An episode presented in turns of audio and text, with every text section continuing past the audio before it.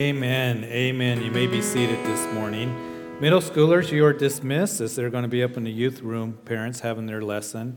The rest of us, we're going to continue in our verse by verse study in the book of Ephesians.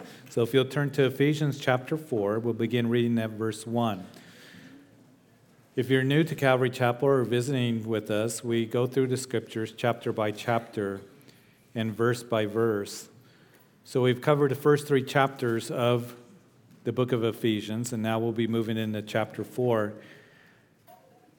I did have originally had the thought of we are going to get through verse 16. We will not make it through verse 16 today, but we'll see how far the Lord gets us. You guys are at 11 o'clock service, so I can, I can teach till what, 2, 3 o'clock if I wanted to, which I won't do, all right? But Ephesians chapter 4, we'll begin at verse 1 of the book of Ephesians. Now, in the first three chapters of Ephesians, if you've been with us on Sunday morning, I think are some of the richest portions of Scripture in all of the New Testament. And flowing from Paul the Apostle from his pen, as he's inspired by the Spirit of God, remember that he is in prison in Rome under house arrest. And comes all these wonderful truths that has been declared to us, the spiritual blessings that are ours in Christ, the wonderful work of God's grace as believers we now understand our position in Christ, don't we? We've seen the spiritual blessings that are ours in Christ, the, the privileged statuses we have as believers, as we have carefully looked at these truths declared to us in chapters 1, 2, and 3. And you see, here's what's important. Once we understand that, uh, that we are ones that we belong to Him and the spiritual blessings are ours, now we're going to see that Paul changes gears, if you would. He, he changes subjects and he begins to talk about this is how you live for Christ. So Paul gets us seated in the heavenlies with Christ first, telling us that you've been chosen, you've been redeemed, you've been adopted, you've been forgiven, you have an eternal inheritance in Christ. And you recall as we moved into chapter 2, our spiritual condition before we came to faith in Jesus Christ is that you are spiritually dead in your trespasses and sins, very much alive physically, but you've walked after, you know, the lust of the world and after the prince of the power of the air. But now that God has rescued us through Jesus Christ, as Jesus went to the cross at Calvary, we know that He died for our sins, He rose again, and now we have forgiveness of sin. We have the hope of heaven that is promised to us in right relationship with the Father. We are all saved by grace, we are trophies of His grace. We are seated in the heavenlies in Christ. And then also, Paul, after he tells us that we are his workmanship, that is, we are his masterpiece, his poem, created in Christ Jesus for good works, that we come together as Christians in this single entity that is called the church. Um, we are all of the household of God. And he, in chapter 2, at the latter part, and then going into chapter 3, he wants the Gentile believers, particularly as he's writing to the Ephesian believers, most of them are Gentile believers, non Jews, that listen, you guys are part of the household of God. You who are considered at one time afar off have been brought near by the blood of Jesus Christ. And you are now ones that, that you're no longer strangers or foreigners to the household of God that you're ones that are partakers of his promises because they needed to understand that. And the Jews, uh, they needed to understand that they were saved by grace alone. They they were saved by faith in Jesus Christ, not by the law, in other words because the law only condemns you, only shows that you're guilty in need of the Savior Jesus Christ. And so now there's neither Jew nor Gentile, there's neither male or female, there's neither free or slave, but we're all one in Christ, as Paul would write to them of the mystery of Christ being brought together, that we are a holy habitation unto the Lord called the church. And then at the end of chapter 3, of course, the apostle just breaks out in praise, and as he says, that I pray that you would know the depth of his love for you. So, after we are established in those wonderful truths, knowing our privileged blessings and the spiritual blessings that are ours and, and the privileged status that we have in Christ, then, chapter 4, verse 1, that we read that the apostle writes, I therefore, the prisoner of the Lord, beseech you to walk worthy of the calling with which you were called. So, Father, we do ask that this morning Yet as we now come to you and read your word, That, Lord, that we would just continue to marvel at the incredible riches that are ours in Christ, the spiritual blessings as we are seated with Christ in the heavenlies. And Lord, my prayer is that right now we, that we would have hearts, hearts that are open to you and teachable, that we be settled in our seats, that we re- remember that our cell phones need to be turned off or silenced. And Lord, that we would be attentive to the things that you want to show us and teach us through your word. And it's in Jesus' name that we pray. Amen. So once you understand the riches and the wealth that ours uh, that are ours in Christ, all those things that, again, that we carefully looked at over the last several weeks, the apostle then says, walk worthy. Not so that God will love us, but we walk worthy because he loves us already.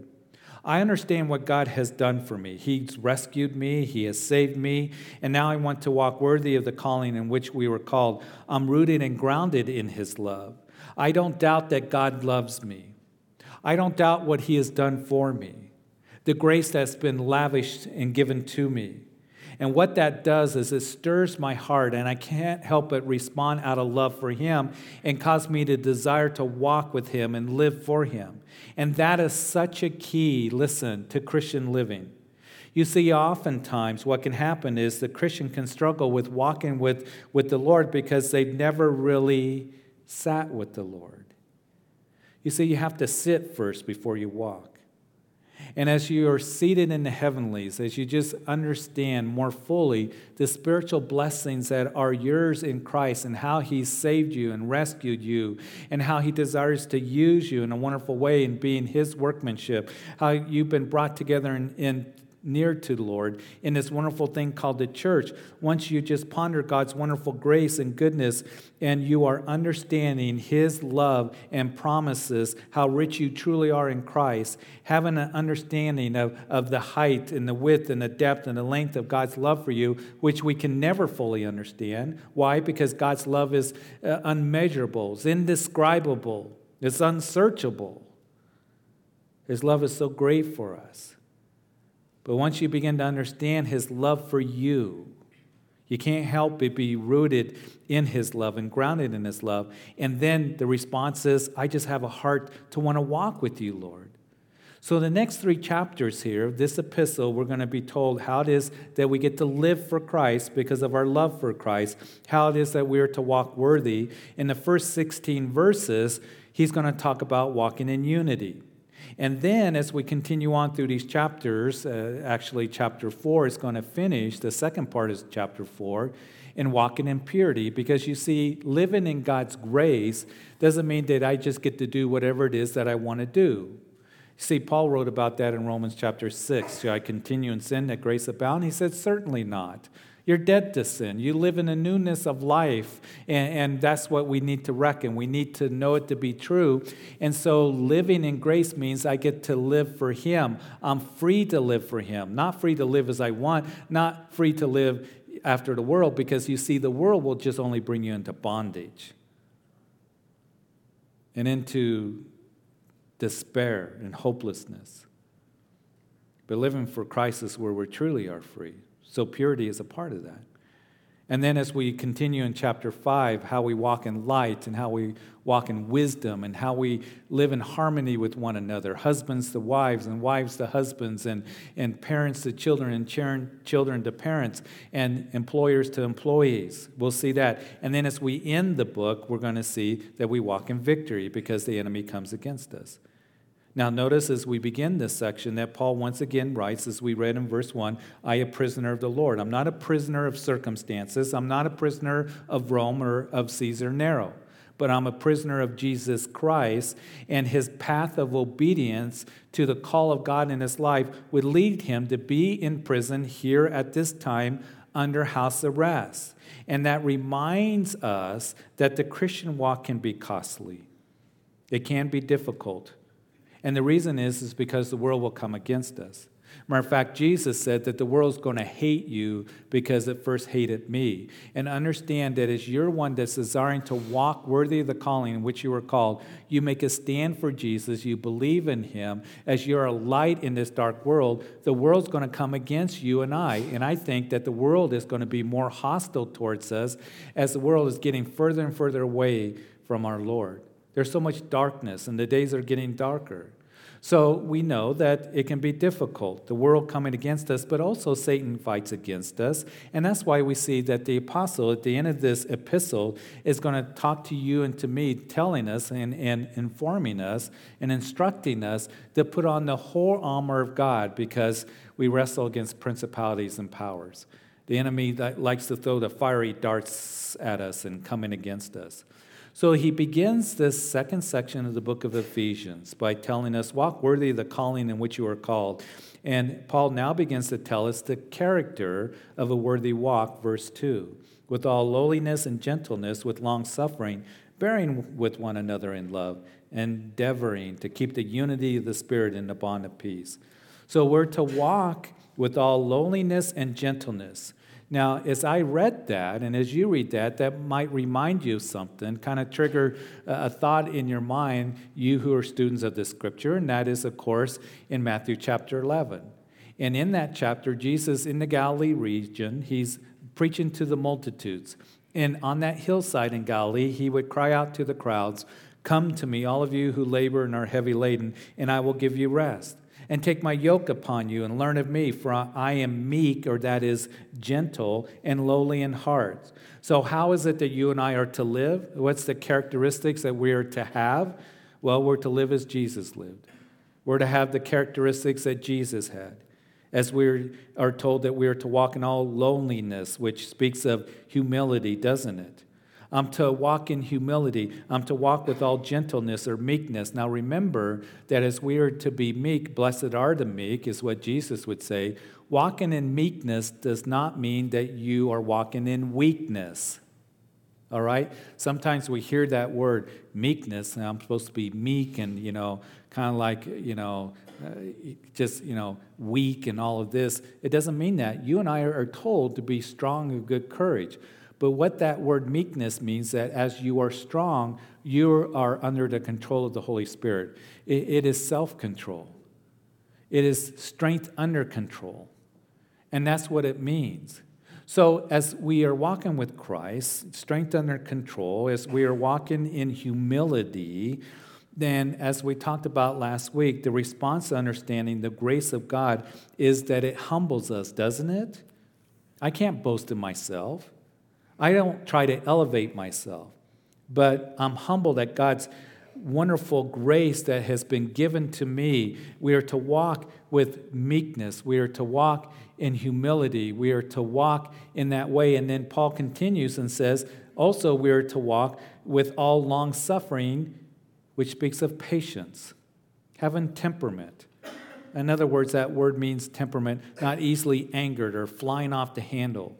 Being long suffering with people is what you and I are to be. We live in a society where we're so impatient. We are taught and we are learned, and it is emphasized that you get what you want and you get it now and you get it your way and I'm going to bowl over people and I'm going to rule over people and I'm going to, you know, come down on people if I don't get what I want in the timing that I want because we live in a society and I don't need to tell you this, well, we become so self-focused and self-centered. That's what the world tells us to do. And unfortunately, that can creep into the church and there's a lot of Christianity that is it's all about me and this is what I want, and this is how I want it. And, church, this is what my expectations are, and my expectations for you. And if you don't meet those expectations, then forget you.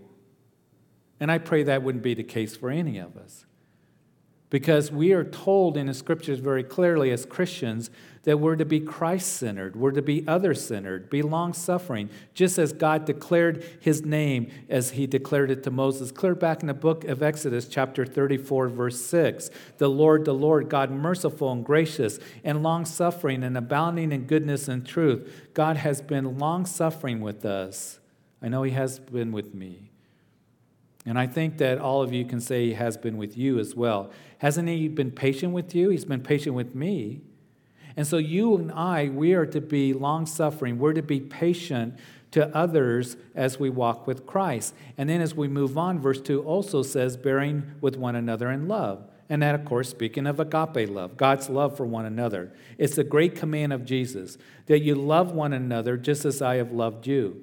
So, having humility, having gentleness, having patience, and love that are a part of our lives being worked out in our lives, what it does is it fosters unity among Christians, as we read again in verse 3, endeavoring to keep the unity of the Spirit, the bond of peace.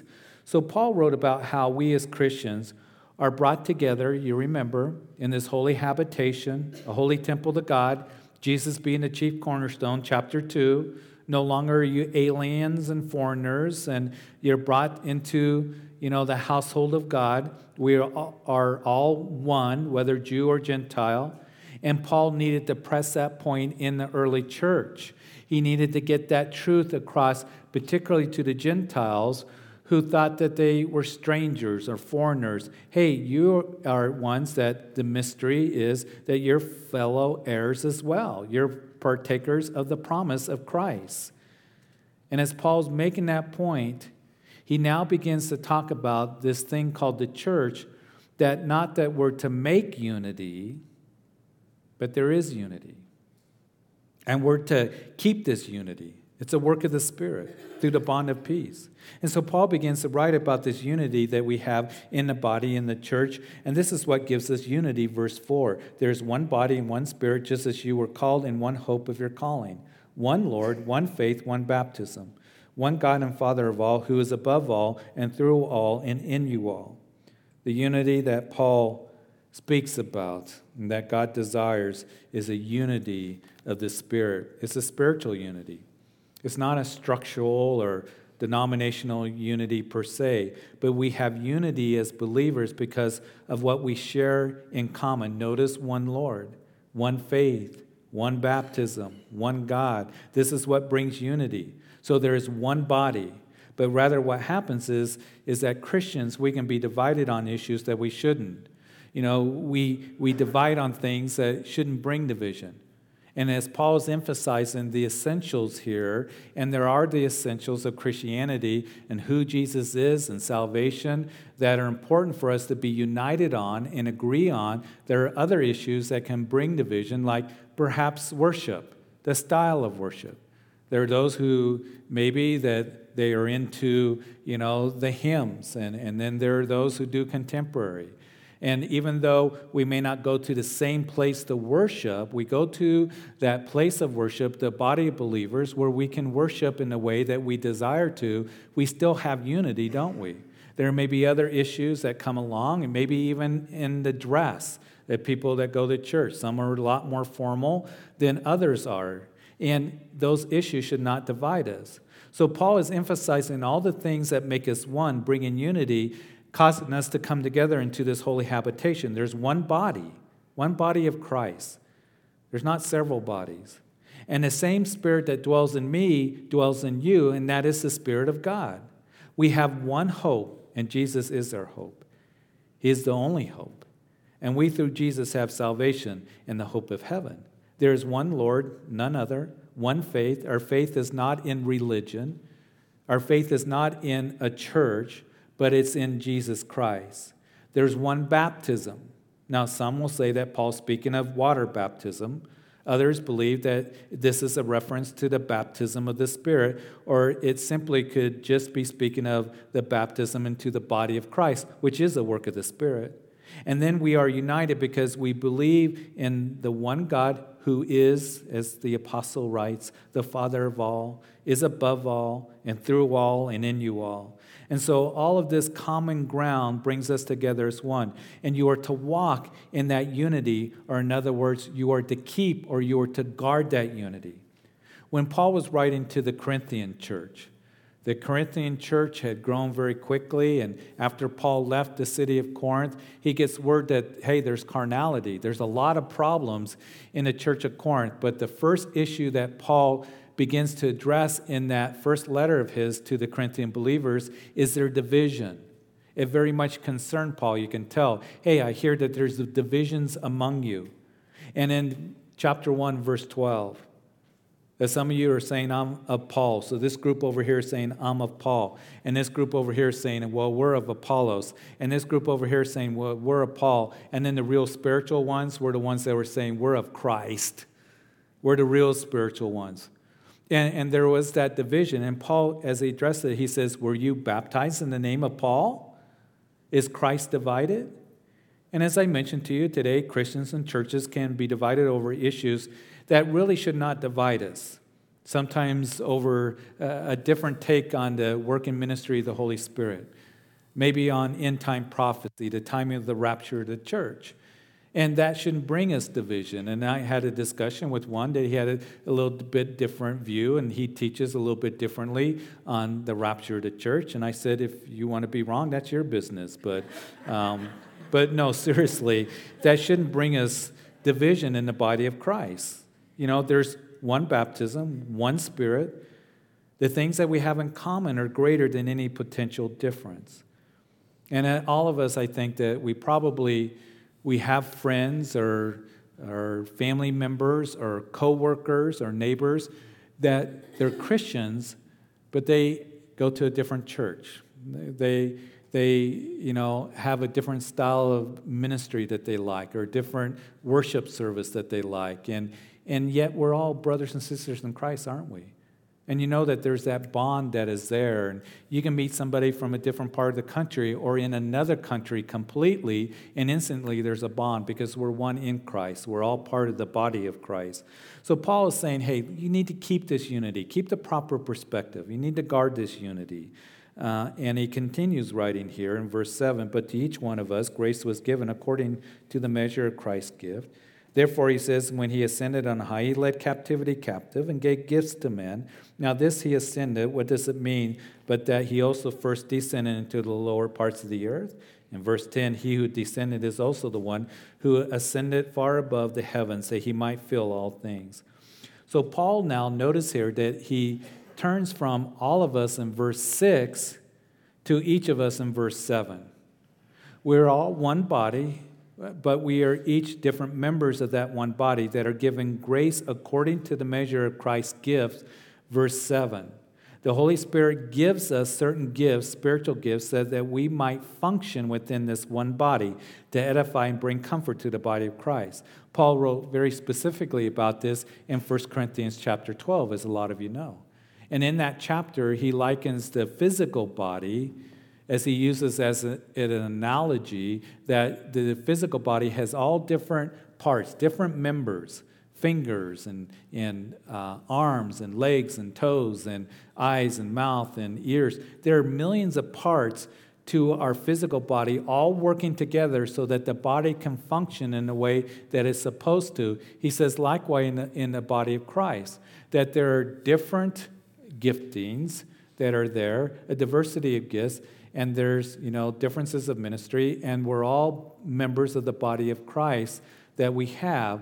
And so we are all part of one body and we come together in using the gifts that god has given to us and the callings so that the body can function in the way it's supposed to and that is bringing glory to god being a light to this dark world and edifying one another in the body of christ. These gifts that we're going to be talking about are not given by the church they're not given by Bible colleges or seminaries. They're not given by the pastor. And the spiritual gifts that are mentioned in the New Testament cannot be purchased. These gifts that Paul will talk about are not about my own abilities and talents in the flesh, and we need to understand that. It's very important. A spiritual gift, of course, is given by God to enable us to serve God in this body of believers so that God again is glorified and that we believers are edified. And it is given based on, as we learn here in Ephesians chapter 4, based upon His grace. We don't deserve or earn spiritual gifts, it is by His grace, the unmerited favor of God. And 1 Corinthians chapter 12 tells us that He gives these gifts according to His will. So it's according to his will, it's according to his grace. And again, that was important for me to understand and for all of us to understand that because there is a difference, as I mentioned, between spiritual gifts and natural abilities and talents. Now, natural abilities and talents that we might have. For example, in music, or maybe a, good athlete, a good singer, um, someone who's very intelligent. It's fun as a parent to watch the strengths of our kids that come out, the talents that God has given to them, the abilities. That comes from the Lord. But spiritual gifts are given by His grace with, so we can function within the body of Christ given to us. And you see, once I understood that, that was a blessing to me because I remember when I first became a Christian and I wanted to serve the Lord, and oh, Lord, I just have a desire to serve you and to be, you know, used of you. And I thought that God could not use me to very much any degree because I didn't really have any talents. Uh, I thought I don't, I'm not a real gifted person in much of anything when it comes to intellect, when it comes to you know, speaking, uh, stutter and stammer, when it comes to um, personality, when it comes to anything. I don't have a whole lot to give to you, Lord. And as I grew in the Word and as I matured in the Word of God, I understood that He will gift us according to His will, that He will give those giftings according to His grace. He will call us in what He wants us to do, and He will enable us to do that which He has called us to do. And as we learned last week, that Paul's prayer is that may He do exceedingly abundantly above all that you ask or think. Isn't that wonderful? So you may be here thinking, well, I don't have a lot to give. And I think that the Lord, one of the reasons that the Lord has me up here as the pastor teacher of this church and teaching the Word of God is to be encouragement to you. Because you might be thinking, man, if he can use Pastor Jeff, he can use me, certainly. If he can use that guy, then I can be used of the Lord, and it's true. And remember this that God chooses the weak and foolish things of the world, doesn't he? He uses the weak things to confound the strong and the foolish things to, uh, to confound the mighty. The things that are not to bring the not the things that are, that no man can glory in his presence. We can't glory in anything that the Lord is doing in us because he's the one that gifts us. He's the one that enables us. He's the one that opens the door for us to be able to minister as we are a part of the body of Christ. So, as we understand that, we can relax and just begin to say, Lord, what is it that you would have me to do? Because He desires to give each and every one of us spiritual gifts to be used in the body of Christ. And there is great joy in exercising the gift that God has given to you by His grace. Now, the question comes up how does a person, a believer, know and discover their gifting that God has given to them? And you see Ephesians chapter 4, when we get to verse 11, and we're not going to be able to, to really get into it today, we'll pick it up there next time in talking about these spiritual gifts. But these aren't the only gifts in the body of Christ. We have a list there, spiritual gifts given to us in 1 Corinthians chapter 12, and also in Romans chapter 12, verses 3 through 8, as well as Ephesians 4 11. And all of these gifts are needed in the body of Christ so, why? As you know, so the body of Christ can function and be a blessing to others. So, these gifts are to be given. And I think that as I discover those gifts, as the Lord gives me those gifts, as those gifts can be developed, as God grows me through His grace, the one way that we can know the giftings that we have is make sure that you are part of the fellowship of believers that you are part of the body of Christ. That's one of the reasons that I tell people make sure that you're plugged into a church. You see, first of all, as we've discussed a lot, that, you know, Satan would love nothing more than the believer to get out by himself or herself, to be isolated. And the reason is, it's a lot easier for him to beat you up and come against you when you're isolated and alone. And so, to be a part of the body of believers, there's safety and there's there's, there's that edification and comfort and strength that comes in being and belong to a body of believers, but also as you belong and as you are fellowshipping and as you are growing and learning, then God begins to put things on your heart and He begins to prompt you and give you opportunity. And it's just kind of a natural thing that, Lord, you know, this is what I desire to do. And you begin to discover those gifts being worked out in your life For me, it was, Lord, I just, I'd love to teach the Word of God. And the Lord just slowly, as I began to realize that it's Him working in me, that I can teach the Word of God. And it started out with a small group. And it started out with just a few people and meeting with some guys uh, early in the morning during the week. And the Lord has given me opportunity and the privilege be able to develop that teaching and be able to be a pastor teacher now. And we're going to talk about the pastor teacher next time as we go through these gifts. But for you, as we look at the gifts of the Spirit, you know, maybe you might have the gifts of help. The gift of helps that just helping people out practically. And that's so needed in the body of Christ. That gift of helps mentioned in 1 Corinthians chapter 12. Help people out and ministering to them and, and reaching out to them in practical ways. It might be that you have the gift of teaching. Now, here's the thing about, as I mentioned to you, Paul writes that there's, you know, a diversity of gifts that are listed and there is differences of ministry. In other words, you might have the gift of teaching, but you're not called to be a pastor teacher. You may have the gift of teaching to the children or to youth. I've listened to those who have taught the children and were amazed how they were able to teach the children at their level and the wisdom and the way that they did. I'm thinking, man, they're really gifted in that.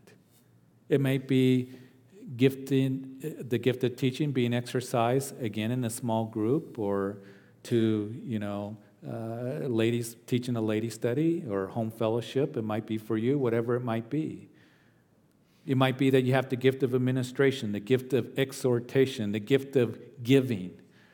All those spiritual gifts that the Lord desires to work through you, and you will see those things being worked out in your life as you're fellowshipping with other believers.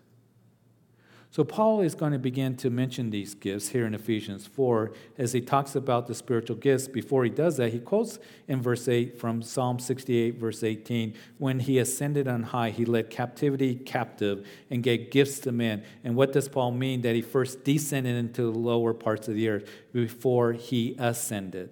Well, some Bible scholars and commentators say that Paul's just referring to Christ's incarnation, that he descended to earth to die and then to resurrect, ascend back to heaven.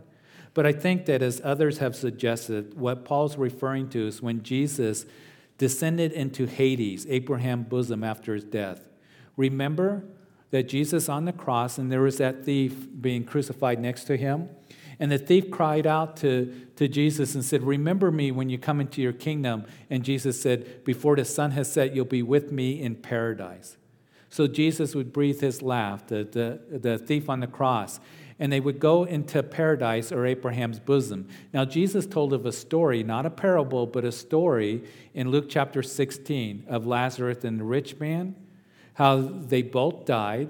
And it was the Lazarus um, that went to Abraham's bosom, the rich man went to that place of torment. They went to Hades in that compartment in uh, the middle of the earth, you know. Uh, Jesus descended before he ascended. And it was there in that place of the unrighteous dead, that place of torment, the rich man. And he calls over to Abraham, Abraham's bosom, to Lazarus there. There was a chasm between them, and that was paradise. So Jesus would go to paradise as he escorted, if you would, the thief on the cross to Abraham's bosom as they were waiting for the fullness of when Jesus died once and for all for our sins. You see, those before the cross looked in faith to the cross, and they were in that compartment. And the animal sacrifices only covered sin, as the book of Hebrews declares to us. But Jesus came along, and he would put away sin once and for all for us as he died, the perfect Lamb of God. The animal sacrifices could not do that. It was kofar, covered, until Jesus came and died once and for all. And then he would go to the heavenly temple, tabernacle, and ministered there. He presented his blood as a sacrifice. It was accepted. So Abraham's bosom, that compartment is now empty, and all of them that were there before the cross are now in heaven, and those of the unrighteous dead are still there. Matter of fact, we know that at the end of the millennium reign of Jesus Christ, Revelation chapter 20 tells us that those unbelievers, those in the, in, of the unrighteous dead, are going to be resurrected at that time. They will stand before the great white throne judgment, and they will be judged for their sins and then cast into outer darkness, that final resting place of the unbelievers. We will not be standing, you and I as believers, before the great white throne judgment. So now, a Christian on this side of the cross, that to be absent from the body, Paul writes in 2 Corinthians chapter 5, verse 8, is to be present with the Lord. So immediately, the important thing for you to remember, when you take your last breath, you're immediately with the Lord. And so we see evidence of that over and over again in Scripture. Paul says, um, between two straits, whether I'm going to die, which is better for me to be with the Lord, or to stay here with you guys.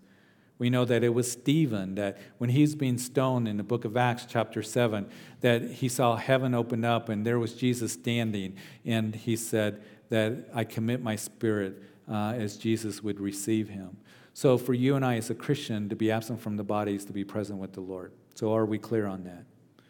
So here, Paul's just talking about that time when Jesus went down into Hades and said, Hey, this is what you've been waiting for. He led captivity free, and so they would go up into heaven, that place of paradise. Now we go to be with the Lord, and we know that Jesus Christ is our victor. He gives gifts, gifts unto men, and we identify with Christ. In verse 11, he gave himself some to be apostles, some prophets, some evangelists, and some pastors and teachers for the equipment of the saints, for the work of the ministry, for the edifying of the body of Christ.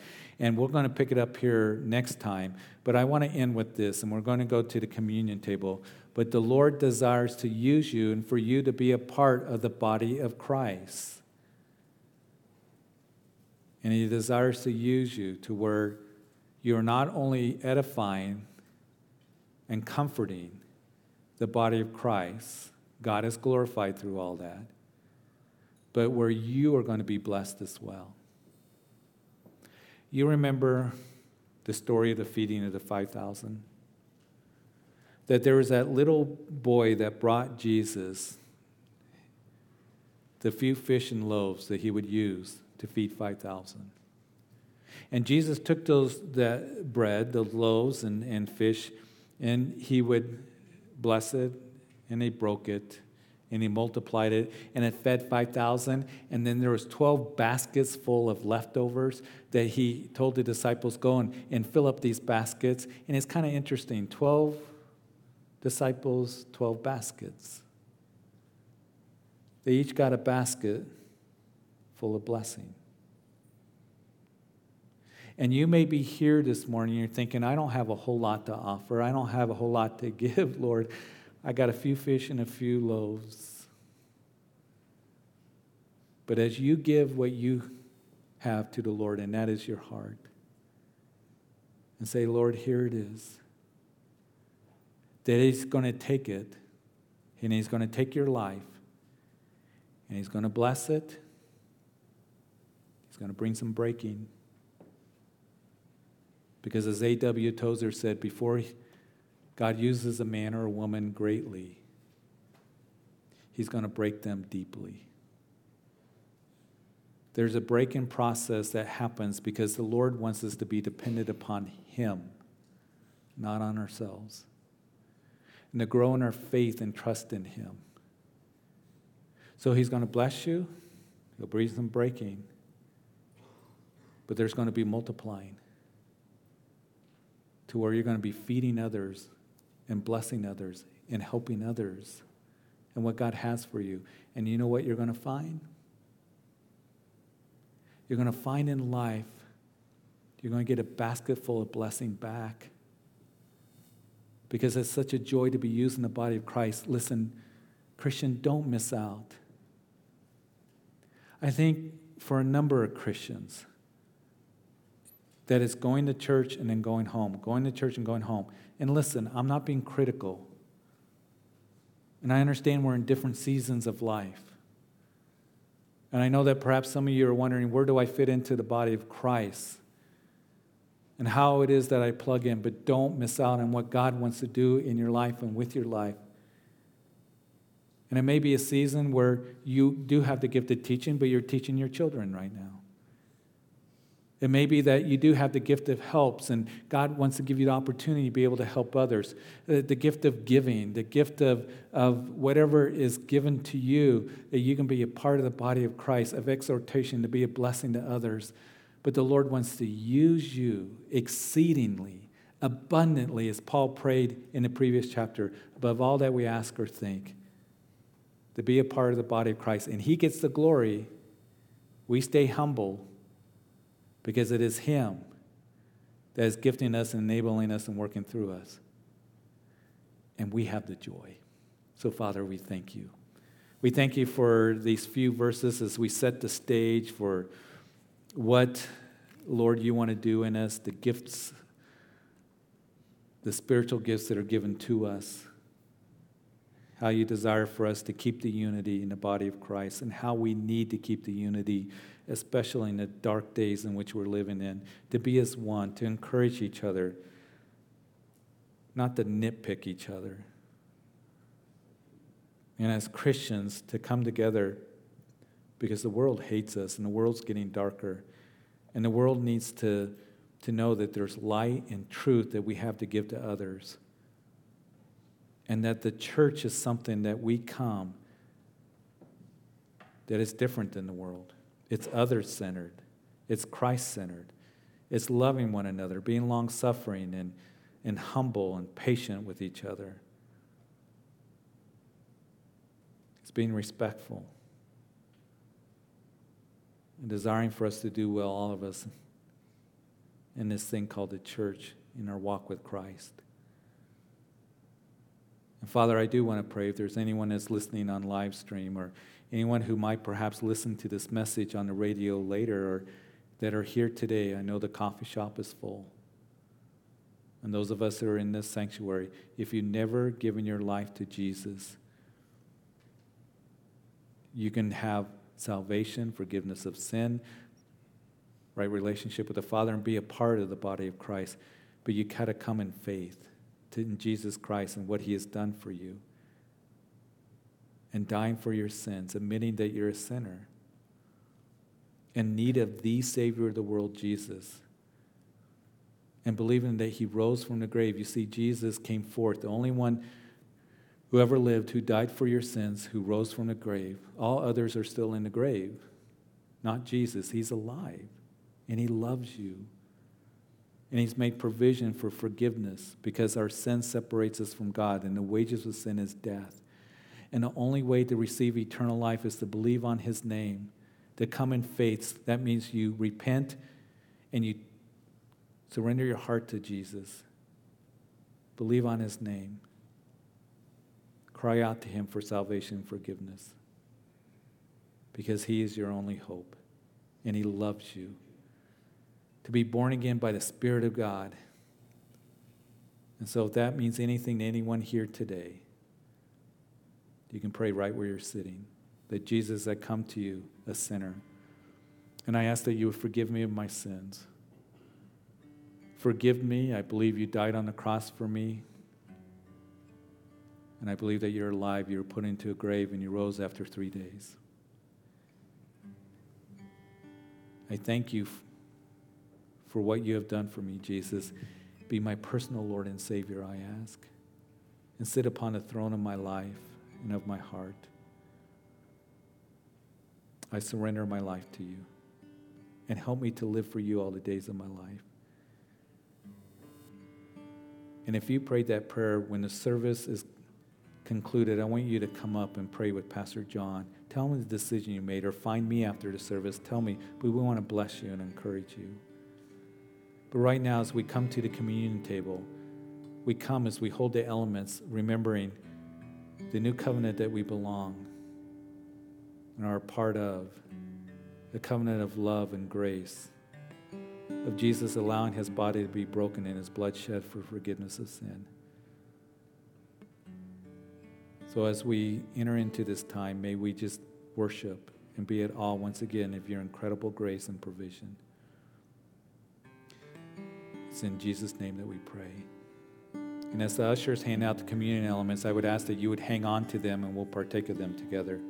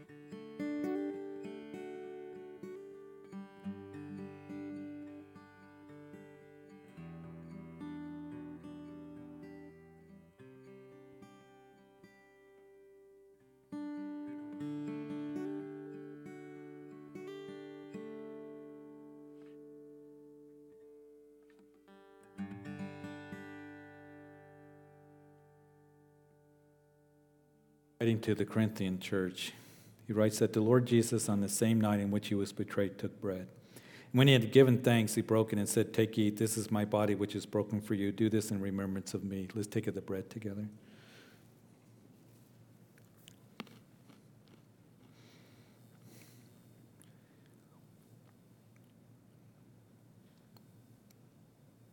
And in the same manner, he also took the cup after supper, saying, This cup is the new covenant in my blood. This do as often as you drink it in remembrance of me. Let's take the cup together.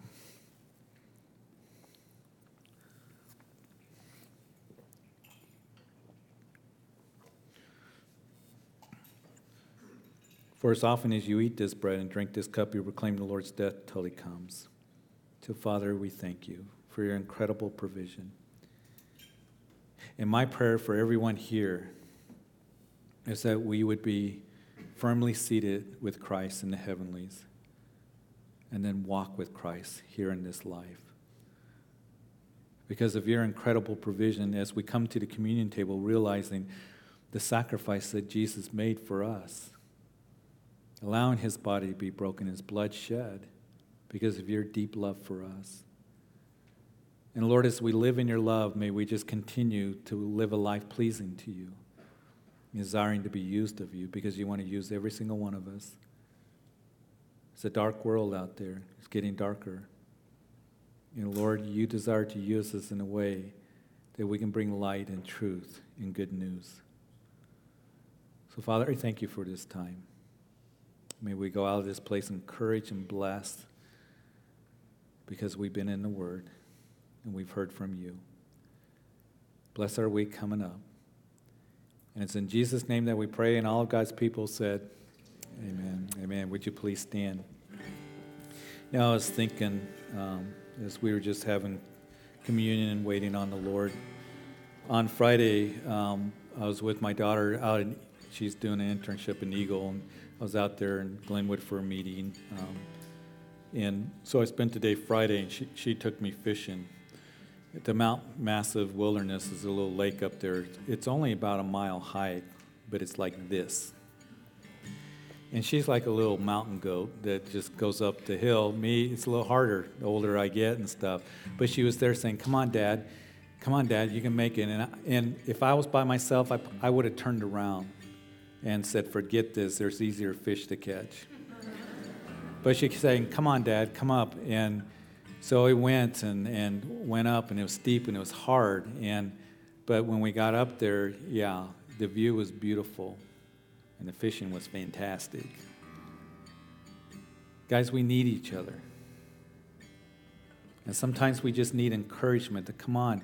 The Lord desires to use you, and He wants to make your life really have purpose and meaning as you live for Him. And we just need to edify and encourage and exhort one another in that, that God wants to. And sometimes it's hard. And, and sometimes we slip and slide and, and all the other things that happen in life. And we got to allow our lives to be interrupted to where being flexible to where God wants to use us in the way that He's gifted us. But He desires to do so much. And when we get to where the Lord is done with us, it's a beautiful work. So don't miss out. Let Him do what He desires to do in your life and with your life. So may the Lord bless you as you go your way, fill you with His love. We're going to close as Travis is going to close us. Lord willing, hopefully we'll see you on Wednesday night.